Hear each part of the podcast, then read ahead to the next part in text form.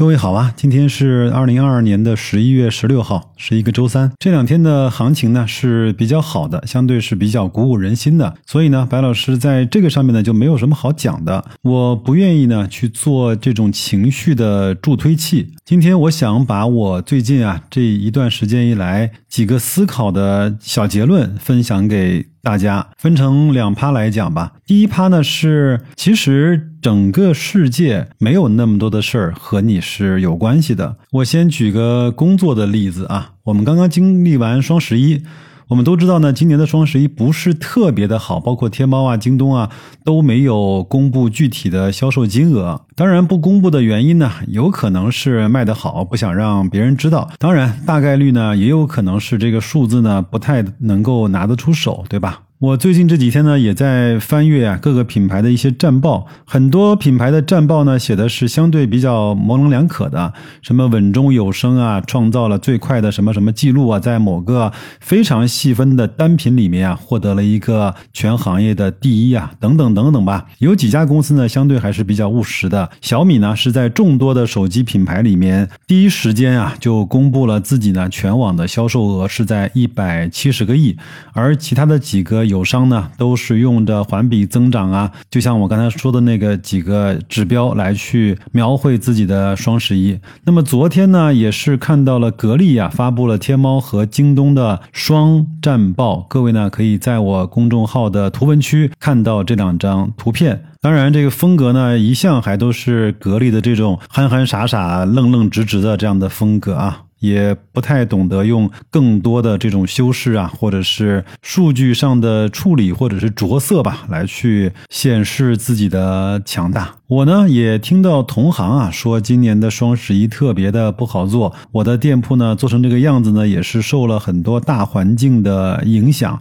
我们其实经常听到类似的这种观点，对吧？我因为什么而不行？因为外界怎么着，我就获得了一个不好的增长。因为别人对我怎么样，所以我的情绪就受到了影响，所以我的结果呢就理应如此不尽如人意。我一贯的观点是，没有那么多影响因素可以直接影响到你的工作业绩。京东和天猫再怎么下滑，它也是一个大几千亿 GMV 的这样的一个销售的规模。那你店铺几十万、几百万，就算几千万，那才占到它整个销售的多少呢？所以很难说。大势的下滑或者是波动啊，对你整个非常微小的个体或者是一个小小的组织影响有如此的大。我们是在一粒米、两粒米、三粒米的维度和规模上在讨论我们的工作和业绩，但是呢，你却在跟我讲整个中国啊稻田的面积减少了百分之八，所以啊就影响了我这个微小的个体。这个呢，只是拿我平时的工作啊来做一个。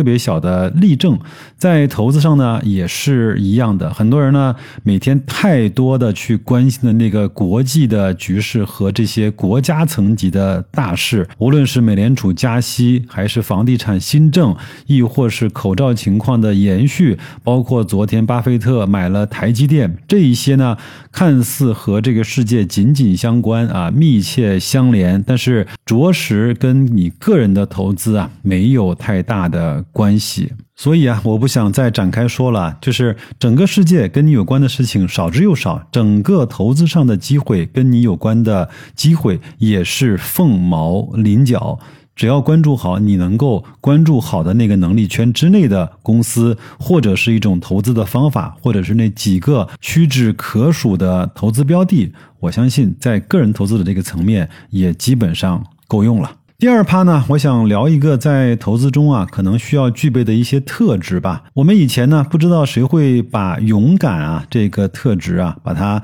定义成一个好的投资者所必备的东西啊。我呢是周末呢做了一点思考啊，我觉得分为三个维度啊，在我的认知中啊，第一个维度呢，就是我们最初能够理解的勇敢的含义，就是勇敢的在最死寂的市场底部啊。能够去做那个孤勇者，用常识，用我们平时能够想得通的逻辑呢，去投资一些好的，并且低估的，但有可能是无人问津的这些标的。反过来呢，在市场最喧嚣的时刻啊，也敢于呢去做那个坐看风起云涌啊。笑看云起云舒这样的一个，把它称之为叫提前的退场者吧。用这样的方式呢，勇敢的通过时间的累积啊，来去验证自己的投资理念和投资的方法。在所有人啊都说你错了的时候啊，做那一只啊默默向上爬的、充耳不闻的那只青蛙。当然，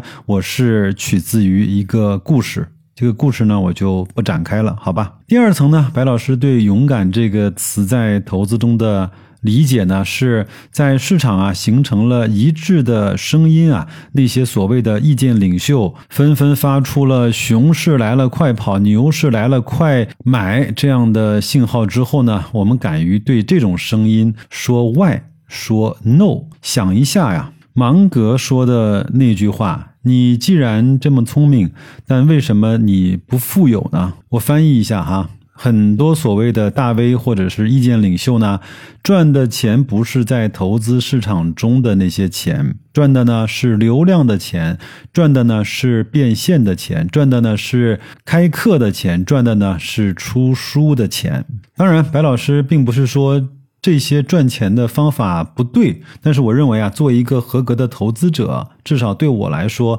主要的收入来源和提升自己财富阶层的方法，更多的应该来自于本业的投资。像杨天南先生啊，那个状态呢，相对是我比较羡慕的。自己呢，有着很强的做投资的功力，然后呢，把这些方法以及心态呢，传授给别人，通过啊著书立说啊上。课这种传道授业解惑的方式呢，在帮助其他人的同时啊，也丰盈了自己。那么，我对“勇敢”这个词在投资中的。理解的第三层呢，是要敢于走出自己的舒适圈，接受啊自己不太得心应手的理念和方法，从而呢让自己呢获得在认知层面的跨越，使得自己啊无论是在投资上、工作中啊，包括在社会上，都有一个更好的能够看透本质的能力。在我的微信和节目的后台，或者是各个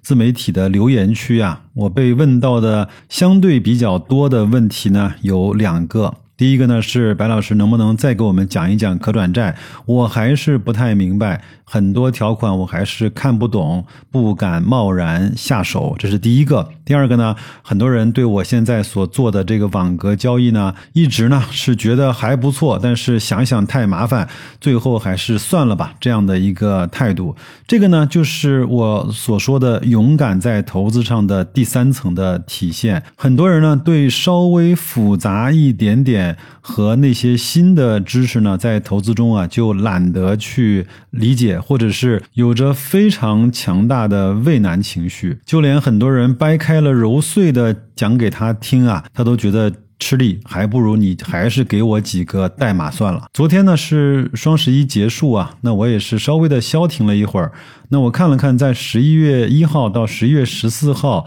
我自己设的这些网格交易的这些成交的记录，我也大致拉了一下。我投资的仅仅非常少的那几个标的啊，在十四天的时间里啊，一共为我带来了七千元的网格交易的盈利。我把这张图片呢放在图文区，我相信你一定能够看得到它。当然，白老师一定不是在炫收益啊，我只是想说呢，这个事情啊，就是属于一个对我来说，在当年就勇敢的走出了自己的呃舒适圈，到达了一个我自己需要研究、需要琢磨的一个新的领域。我大概花了一年多的时间，把网格交易的事情呢想明白了，也理解透了，花了几个月时间来去选择标的，花了。几分钟的时间来设置条件单。然后就没有然后了，让他自己去就行了。我把我的更多的时间放在我的主业上，放在我的工作上，放在我自己的提升上。这就是我认为前面的那一次勇敢的尝试，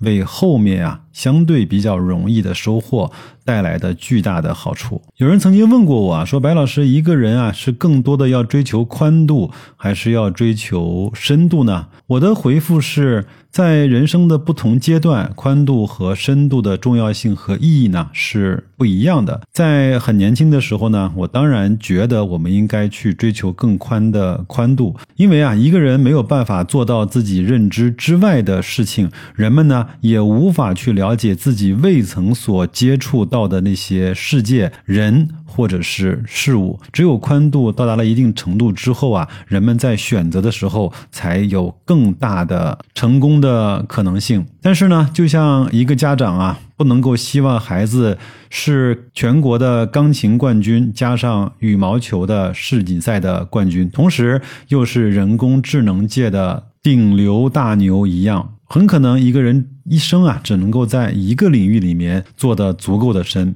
这样呢，就够他这一辈子啊所去研究和值得骄傲的了。显然呢，我已经过了要去拼命的扩张宽度的那个年纪和阶段了。我要在我非常擅长或者是有兴趣的领域里面做到足够的深，做到足够的扎实和稳定。这对我来说，无论是投资、生活、工作还是人生啊，都能够获得一个更加稳定的、有持续产出和回报的这样的一个生命的状态。最后呢，无论你是在喜马拉雅，还是在雪球，亦或是在我的公众号看到或者是听到我这期节目啊。希望你去看一下图文区，我自己总结的那张表格，有可能会对你产生不同的在投资方面的启发。好吧，那就这样，感谢各位的时间以及你的陪伴，希望各位继续工作愉快，投资顺利，再见。